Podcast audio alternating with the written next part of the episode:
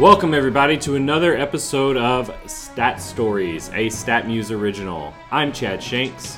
And I'm Justin Kubatko. So, the Warriors demolished the Cavs in the 2017 finals despite a Herculean effort from LeBron James, who is now the first player to win an MVP and lose five times in the finals.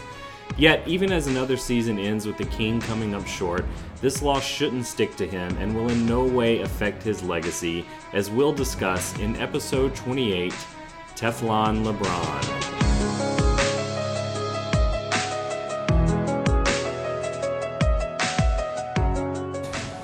Well, for me personally, um, I left everything on the floor every game, all five games. So for me personally, I have nothing to be. I have no reason to put my head down. I have no reason to look back at what I could have done or what I shouldn't have done or what what I could have done better for the team. I left everything I had out on the floor every single game for five five games in this finals, and um, you know you come up short. So So that was LeBron after game five, giving his recount of his effort in the series, which, even though, as we know, he came up short, I mean, you can't really argue with him there. He did leave everything on the floor, and probably one of the best losing efforts we've seen in the finals. But before we get to that, I want to go back to our last episode, Justin, where we talked about just the state of the NBA playoffs in general and what a just terrible, terrible playoffs it was. Um, we said that we needed this NBA finals to be epic in order to kind of make up for it, to redeem it. So I want to ask you before we get into this did it accomplish this? Was this series just more of the same, or was the Warriors' dominance compelling enough to call this postseason a success? What do you think? Uh, in a word, no. I mean, there were what really like one and a half competitive games out of five, maybe. I you know, the Warriors won the first two games easily. First team ever to win the first two games of the finals by 19 or more points. Um, game three was was really good, right? I mean, you had you had that where the, the Cavs have a six point lead late and the Warriors roar back to win it. That was a really good game, entertaining game. Uh, game four, the Cavs just put on an epic offensive performance and it was not competitive. And then game five, there were times where it looked like it could be a competitive game, but in the end, it really wasn't that close. So I would say no, it didn't redeem the the the poor uh, slate of games we had going into the finals. Yeah, and I think, Dur- I think yeah, I agree with you completely, and I think the the game, uh, the one close game where Durant marched it up the floor and just pulled up and hit that three, the game sealing three, just kind of even made it worse because we got that little taste of oh, close competitive basketball and someone you know coming up heroically like that. It, it just made it worse because we hadn't seen that for basically the entire playoffs as we just endured one blowout after another. So I don't think it was so bad that any of the worst case scenarios we described last episode are going to be in play. Like, I don't think the NBA has anything to really be panicked about right now. But if a year from now we're doing another finals recap episode or whatever we're going to do, and we're talking about the Warriors just marching through the playoffs again, I you'll start getting into problematic territory then if the entire season doesn't mean anything. But I mean, sure enough, we would have been doing this last year before we knew KD was going to join the Warriors. So anything can happen between now and then, and who knows who's going to be on the Cavs next year or whatever's going to happen. But yeah, overall, the finals was not that compelling, not that interesting. It was a foregone conclusion. But the thing we do want to talk about is the guy who was on the losing side, LeBron. He was incredible. Like just how good was this guy statistically in these in these finals? You know, all I can say is this. I swear I've seen a lot of stuff in my life, but that was awesome. Yeah, Chris Farley's the only person who could describe that that well. Yeah, he was he was great.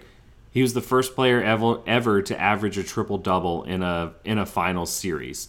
You know, which is the easy one everyone is going to. But just the way he did it, he was so efficient, right? Just in his entire playoffs, he was at a 62.2 effective field goal percentage, which is the highest ever by a player with 30 points per game or more in a in a playoff run that went at least six games. Um, And then in the finals, he had the second highest effective field goal percentage with 30 points per game. Uh, but unfortunately, the guy who's first in that list is Kevin Durant, who is also just equally as great. But yeah, LeBron was just on another level, and it just wasn't good enough. Yeah, just, yeah. Going back to what you said about James and Durant, actually, so going into this year, there had only been two cases where a player had averaged at least 30 points per game with a 60 plus effective field goal percentage in a single finals, and that was Shaquille O'Neal in 2000, and Kevin Durant actually did it in 2012 when he faced James with the, with the Thunder. Um, but yeah, so two guys did this year what only two guys had done previously in all other finals. So that that's that's pretty amazing right there. Take that for data. Yeah, and LeBron just kept notching up his career numbers as well, moving up to third all time in final scoring behind Jerry West and Kareem. Uh, joined West and MJ as the only players with six career 40 point games in the finals, and then also passed Magic Johnson for the most all time triple doubles in the finals with nine. So it's really hard to argue against what he was saying about leaving everything on the floor. And like even afterwards when the finals were over, LeBron didn't I, I know I'm I'm not a body language expert, but he didn't seem as like down as some of the other finals. Even one of the reporters brought up when he the first time they lost to the Warriors, he sat in his locker with a towel over his head for 45 minutes, and then this time he was out there just kind of talking. Like I don't know if, if it's safe to assume that even LeBron kind of knew what he was what he was up against in these finals that even he no one expected them to actually be able to beat this Warriors team because they were just that good as well. Yeah, and, and you know, going back to this being his best performance in a finals, I, I, don't know if actually if I would say that. You know, go back two years ago um, when they played the the Warriors in a pretty tight two game series or six game series. I'm sorry, and I believe the first two games went in overtime, which is the first time that's happened in finals history. And LeBron that year was just incredible. He averaged 36 points, 13 rebounds, nine assists per game. And the thing is, he did that pretty much without Kevin Love. Kevin Love missed the whole series because he he was he injured his shoulder, I believe it was, earlier in the playoffs against the Celtics, and then uh, Kyrie Irving got hurt in overtime of Game One, and so he basically played the last five games without Irving, or he did play the last five games without Irving, and so to drag that that team to a six-game series, you know, with missing basically their second and third best players the entire time that was pretty incredible. I mean, he wasn't nearly as efficient as he was this season, but um, he kind of had to do everything on his own that year, and and so that then led to a decrease in his efficiency. But he was just carrying such a ridiculous load, and it was such a competitive series given given the injuries. I might say 2015 was a better series, and I would argue too that LeBron got robbed that year. He should have been Finals MVP. There's no way Andre Iguodala should have won the MVP that year. Well, so you, you would think that that was a better individual performance for him than when he went God mode last year and rallied them back from the 3 1 deficit? Yeah, just again because of of all the injury problems the Cavs had in 2015. You know what I mean? Like most teams, you take away their second and their third best player in a six game series against a team like the Warriors, or in a, in a series, I should say not a six game series, but in a series against a team like the Warriors. I mean, how many players could could take their team to six games. You know, I mean, could actually win a couple of games without those guys. That's that's to me really really impressive. Yeah, true. And I mean, there's very few players we could actually sit there and have this discussion about which which one of their amazing finals performances was their best. But like we said, it, this one he was the fir- he's the first player ever to average a triple double in a, in a complete final series. I mean, that in of in and of itself, without you know, it's only fitting that our I guess our last um, podcast about the the NBA this season is going to be revolving around someone having a triple double because that's just the theme of the entire year was just great individual performances that ultimately didn't didn't lead anywhere. Um, well, that's that's taking it a little too far, I think, but I, I, you get what I'm saying. Yeah, I don't know. I mean, yeah, there were there was triple doubles were all over the news this year, and in the end, the team that won it really wasn't about the triple doubles, was it? all right, so you think you think LeBron's 2015 performance without Kyrie and Kevin Love was better than his 2017 performance. Yeah, averaging a triple possibly. Double. Yeah, it's close. I think I go like I said though. I think I would go with 2015 just because of the the lack of help that year. All right, so I was thinking in my head that averaging a triple double in a in a finals against one of the greatest teams we've ever seen put together had to be up there with the best losing performances in NBA finals history. But if you think 2015 was better than 2017, we'll we'll just move forward with that and ask you this question right. So was 2015 LeBron the best performance by a player in a losing effort in the finals? What do you think? It's close. it's close. There's some others. You want to want to discuss maybe some of the others? Like for example, uh, going back a long time ago, 1962, Elgin Baylor. So they played a, a seven game series. The Lakers played a seven game series against the Celtics. Elgin Baylor averaged 41 points and 18 rebounds a game in that series. Yeah, and he, he dropped, had a uh, finals uh, six, record 61 yeah, points. Yeah. Yeah, 61 say, points yeah. in game 5. In game in game 5, which is still a finals record. And he's also the only player that have to have 7 30-point games in a single finals. So yeah, I mean, I know there there are things about that time that we sort of need to adjust for the pace and whatnot, but still, it, it's pretty incredible. And then um, seven years later, his teammate Jerry West. This was another Lakers Celtics series. They always seem to play each other in the '60s. Uh, West was the only player from a losing team to win Finals MVP, and he was incredible that year. He averaged 38 points, five rebounds, seven assists a game. It was a seven-game series, and I kind of give extra credit for that. You know what I mean? If it if it's going seven, six, seven games. I don't know. I, I, tend to give a little more extra credit for that. Well, yeah, you're um, sustaining. Yeah, you're sustaining it for longer. That's what she said. Exactly right. So yeah, he, he averages that for a seven-game series, and he had four 40-point games in that series. So that that's fairly incredible too. And then one more that stuck out was was Jabbar, Kareem Abdul-Jabbar in 1974 averaged 33 points, 12 rebounds, 5 assists, and also two blocks a game. And that was a seven game series. And he and Baylor are the only guys to have seven 25 point games in a single finals. So all, three of those were really impressive. They're right up there with LeBron 2015, I think, and 2017 as well. Yeah, and one that pops out to me is Rick Barry in 67, where, because I saw him on, if you just look on StatMuse for the highest points per game by a player in the finals, his is the second highest. He averaged 40.8 and still ended up losing that series. And without looking up anything, the one that pops in my head from kind of more recent was Allen Iverson in 01 versus the Lakers. That he was just insane and look had them looking like they may be able to pull the upset, but then of course it, it didn't go that way. So that Iverson is always the one I think of, but I don't for for the modern era. But I don't think he was anywhere close to what LeBron has done in these two of these last three losing performances we've seen from him. Yeah, Iverson's was mostly about points, right? I mean, that was I know what you're talking about. That's the year that the Lakers were undefeated going into the finals, and then the Sixers stunned them in Game One. Yeah, but yeah, Iverson was more about just being a scoring machine that year, whereas LeBron was a scoring machine and a rebounding machine and an assist machine. You know, he just did everything, and he, in this year uh, in particular, he was ridiculously efficient doing it. So. I mean, Iverson was impressive that year, but not really on the level of James this year in 2015 and 2016 for that matter, and probably other times on the finals as well.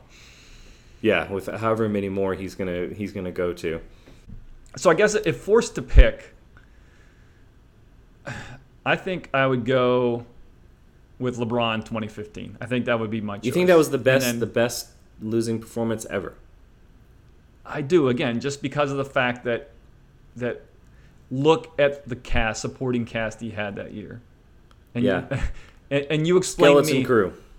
You explain to me how he got them to go six, six games with that Warriors team that was just amazing. Even without Kevin Durant, they were an amazing team.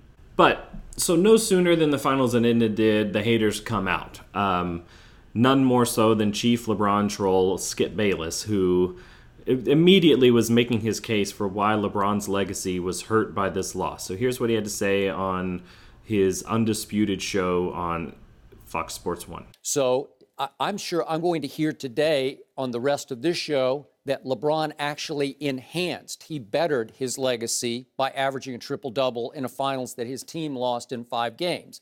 But let's get this straight.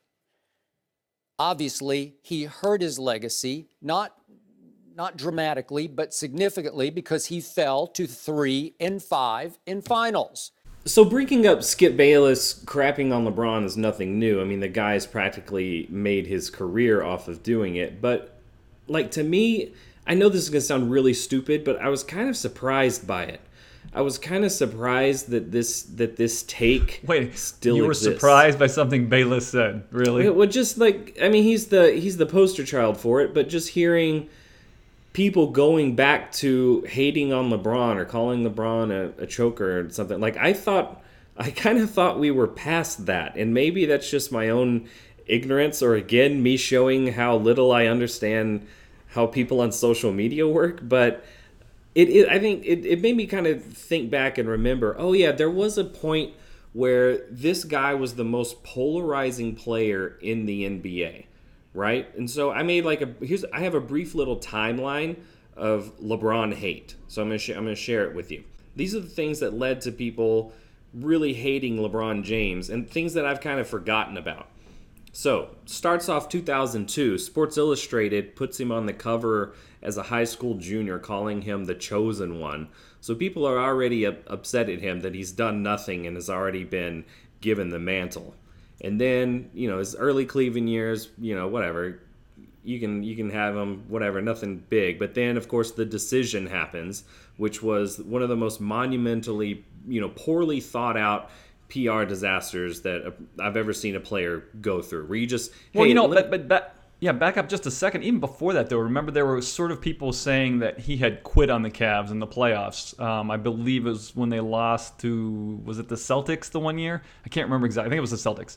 But I remember there was talk that right LeBron had just quit left. on his team. Right, right, right. So um, you know, I don't think it was.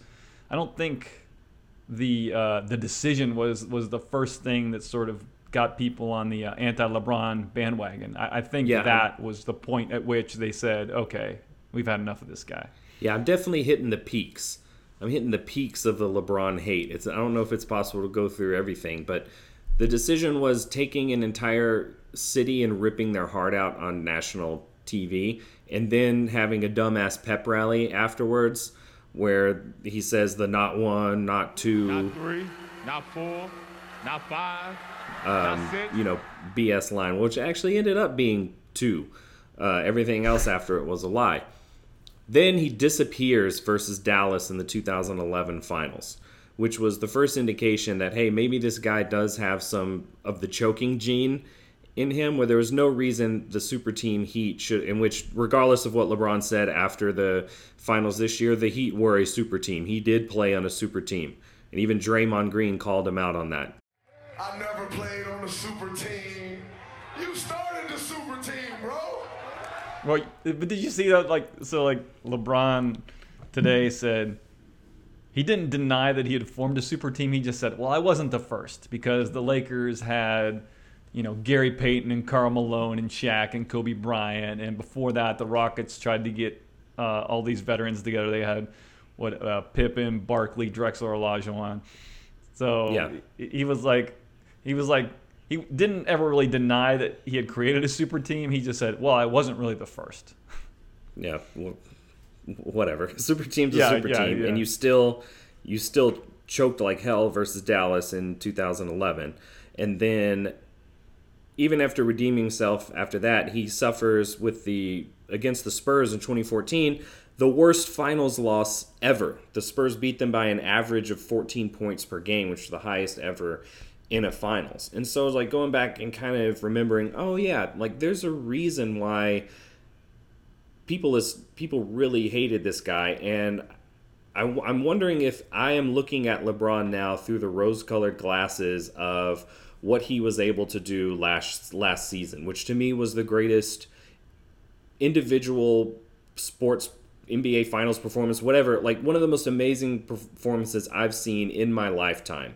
The the comeback last year and just how incredible he was. So I'm wondering, am I looking am I should I be more critical on him than I am because I think given the situation the opponents that he was the opponent that he was facing this year and given that he still put up the numbers that he did and did everything in his power and just came up short against a, an markedly better team am I am I being too easy on LeBron by saying that this this loss should just roll right off his back and shouldn't really downgrade how we view him? I, no, I mean, I, like you said earlier, like no, like LeBron after you said LeBron after the finals kind of looked like he knew this was going to happen, right? I, did anybody really going in expect the Cavaliers to win this series? You know what I mean? Like I, I don't see how losing to possibly the greatest team of all time, and maybe we'll talk about that a little bit later, but possibly the greatest team of all time. How does that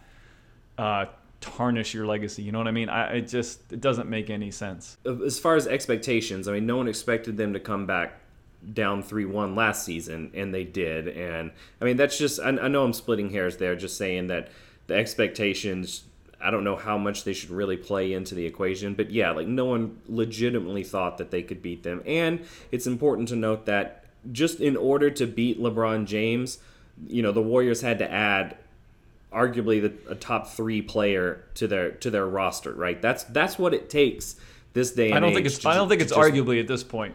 Yeah, yeah. That, I think, but they yeah, added but a top three player.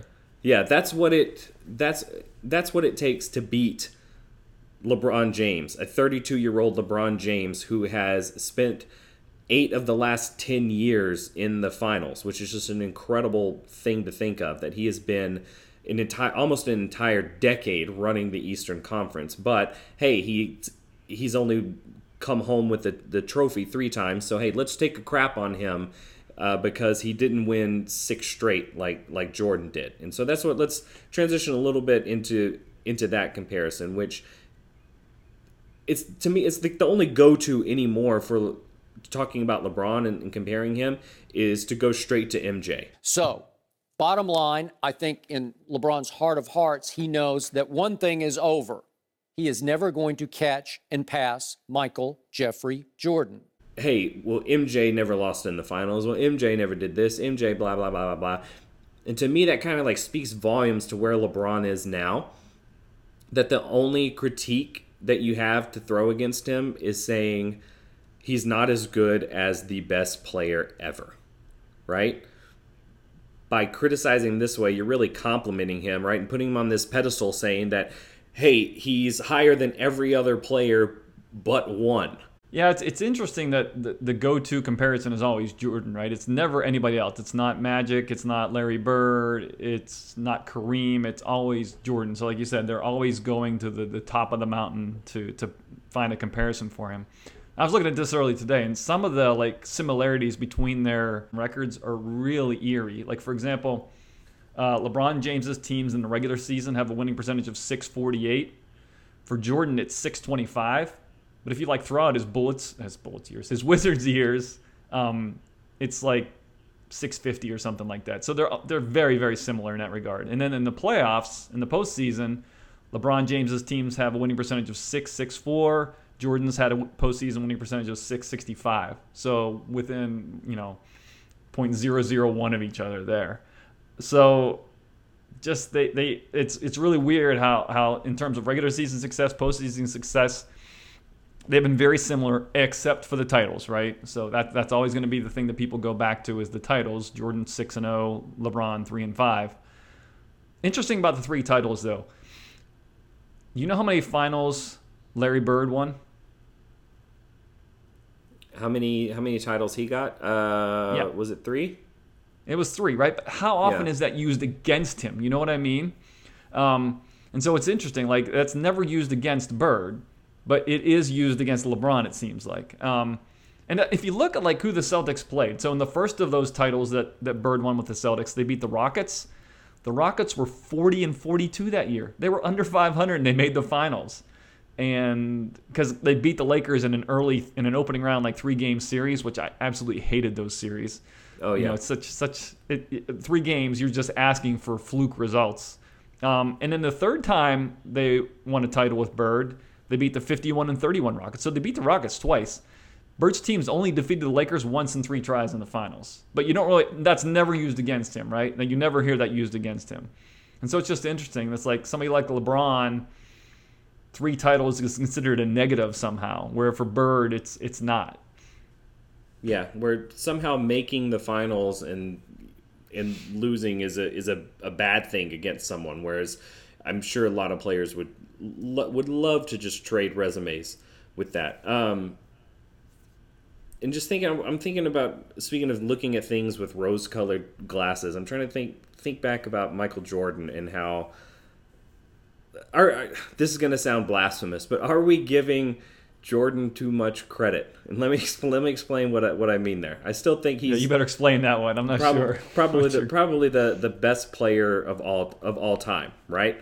But this looking back at him now, like he's this infallible figure that everything he did was absolutely perfect, and that he never that he never struggled.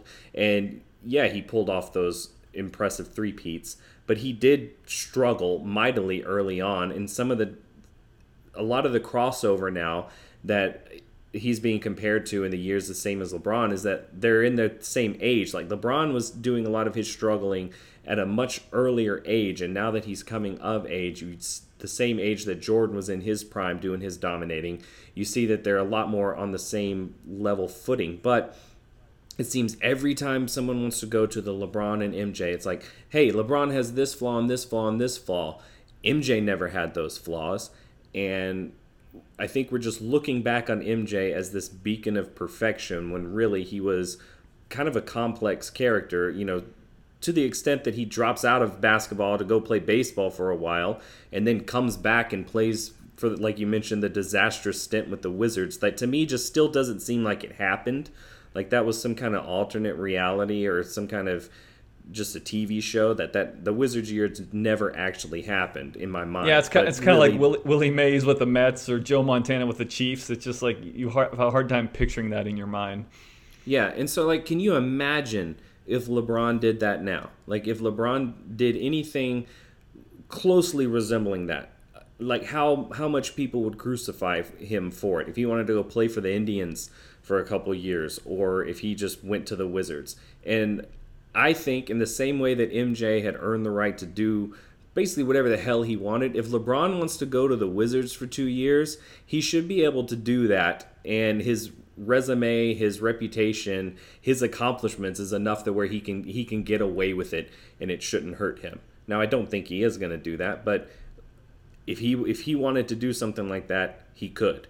And I think the best the best description I heard of this whole phenomenon with comparing the MJ LeBron was um, Jim Jackson, former NBA player on the Mavericks and a bunch of other teams. He was on and former um, Buckeye, FSN's former Buckeye. Let's not forget yeah. that. Yeah, all right, get your shout out in.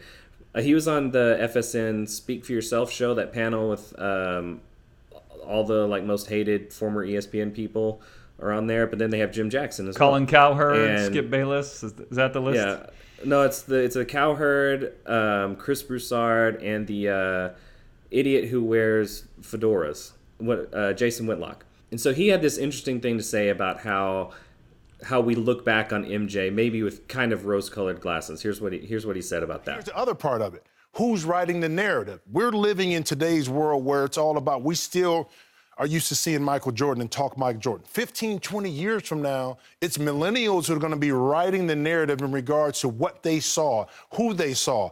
LeBron James' name is going to be up there on- on top of that list in regards to what they saw and what they felt. So the narrative today is Michael Jordan. 15, 20 years from now, it may be something totally you different. think- You know, and I think people said similar things about Jordan, right? Late 80s and, and even 1990, before they won their first championship, people were saying the similar things about Jordan, right? Oh, he's no magic. He's no bird. He can't lift his team to a title. He's just a guy who wants to score points and wants to pad his Sell stat shoes. line, but he does.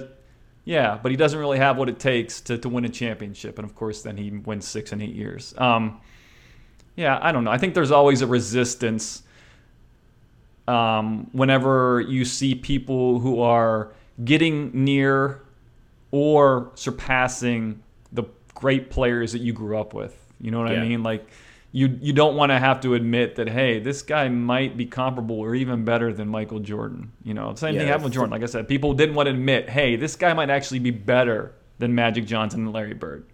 Yeah, they're threatening your your golden idols. Yeah, and the, the old adage, "What is a genius is never appreciated in his own time," or whatever you know, whatever that that phrase is. It's kind of the, the same thing. And yeah, I think that we'll end up having the same conversation. The the future pundits of sports, whoever they may be, who are young kids watching LeBron dominate right now, whenever they're having to evaluate whoever the next generation of player is, right? They're saying, "Oh well, well, Lonzo Ball is great, but he he's no LeBron James. He'll never be LeBron James." Like that, it's just it's a circle that'll keep happening and happening and happening. Yeah, it's like a dog chasing its own tail. But I think Jim Jackson's comments can kind of go the other way as well. I, I think there's a chance that people look back on LeBron and just look at the num- the numbers that we see there as far as finals wins and losses and just judge them based on that because like that's kind of been the whole thesis of our podcast, right? Is that you can't just take numbers without any context and you can't that there there is a story behind each each stat. That's that's how we came up with this this whole concept. And if you look just back at LeBron, you, you kind of miss some of the context of what went into it. And this is where I kind of wonder if I'm making, just going through making excuses for LeBron when at the end of the day, a finals loss is a finals loss. But if you look at, so go back to his first one, 2007, where they got swept for, for nothing. Right. So, LeBron yeah, let me, let me ask you here. I think it's a good point to ask this question. Okay. And I think you're, you're going to go, because I think you're going to go through his finals performances, right? But if you look at it, how many times did LeBron's team lose in the finals when they were the clear favorite? Yeah, uh, Dallas, right? Right. That's that, that's. I mean, that's the only time, right? That's the only time they lost where you would say they were a clear favorite and probably should have won the title. Other than that, they've run into some juggernauts in the finals.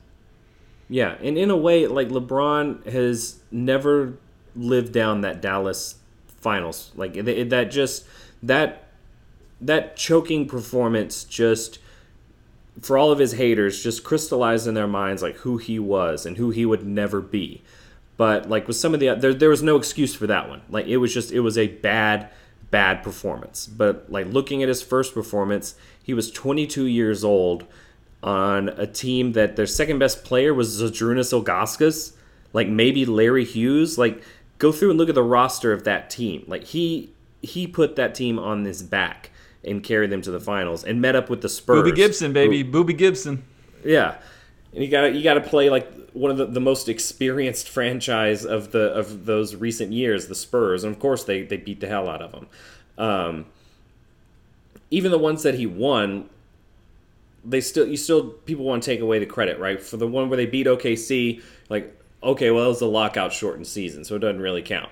Or when they beat the Spurs the following year, like the haters want to give Ray Allen all the credit. Like, oh, well, LeBron was on his way to blowing that finals, but Ray Allen hit the the greatest clutch shot in history. So just you can kind of go through and explain away so many things with with LeBron in his finals, and I'm just wondering, I'm wondering, am I doing that as well now? Because I I I don't think that this latest loss should really count against him, even though, of course, it does go in the loss column and it makes him one of the losingest play, big time players in finals history.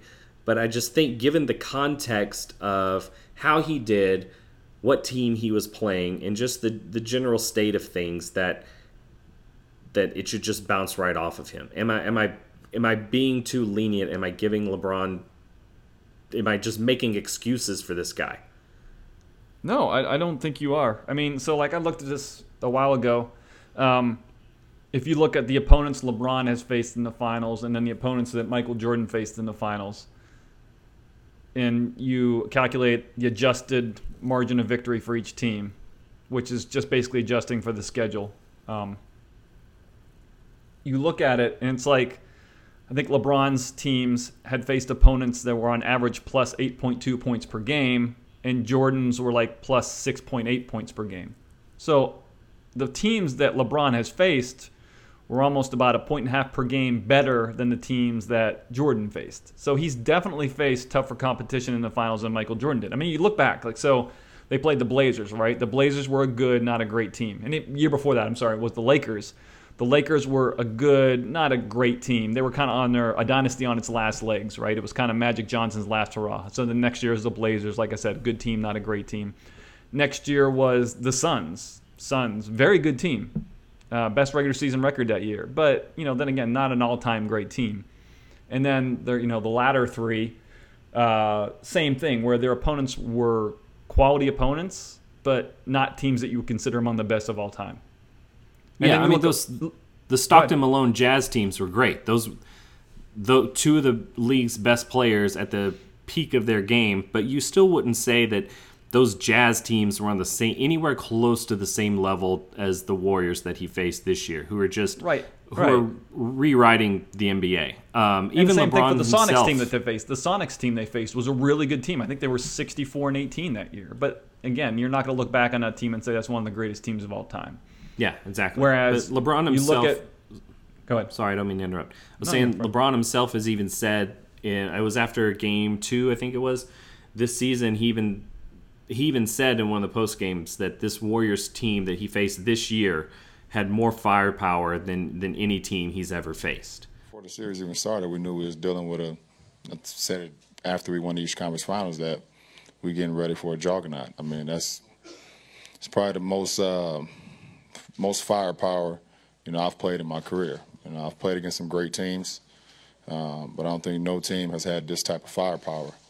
You know, so um, you know even when you even when you playing well, you got to play. You got to play like you know a plus plus. You know, because they're to make runs and they're to make shots, and they got guys that's to make plays. So like even in his in his mind, this Warriors team was on another level completely.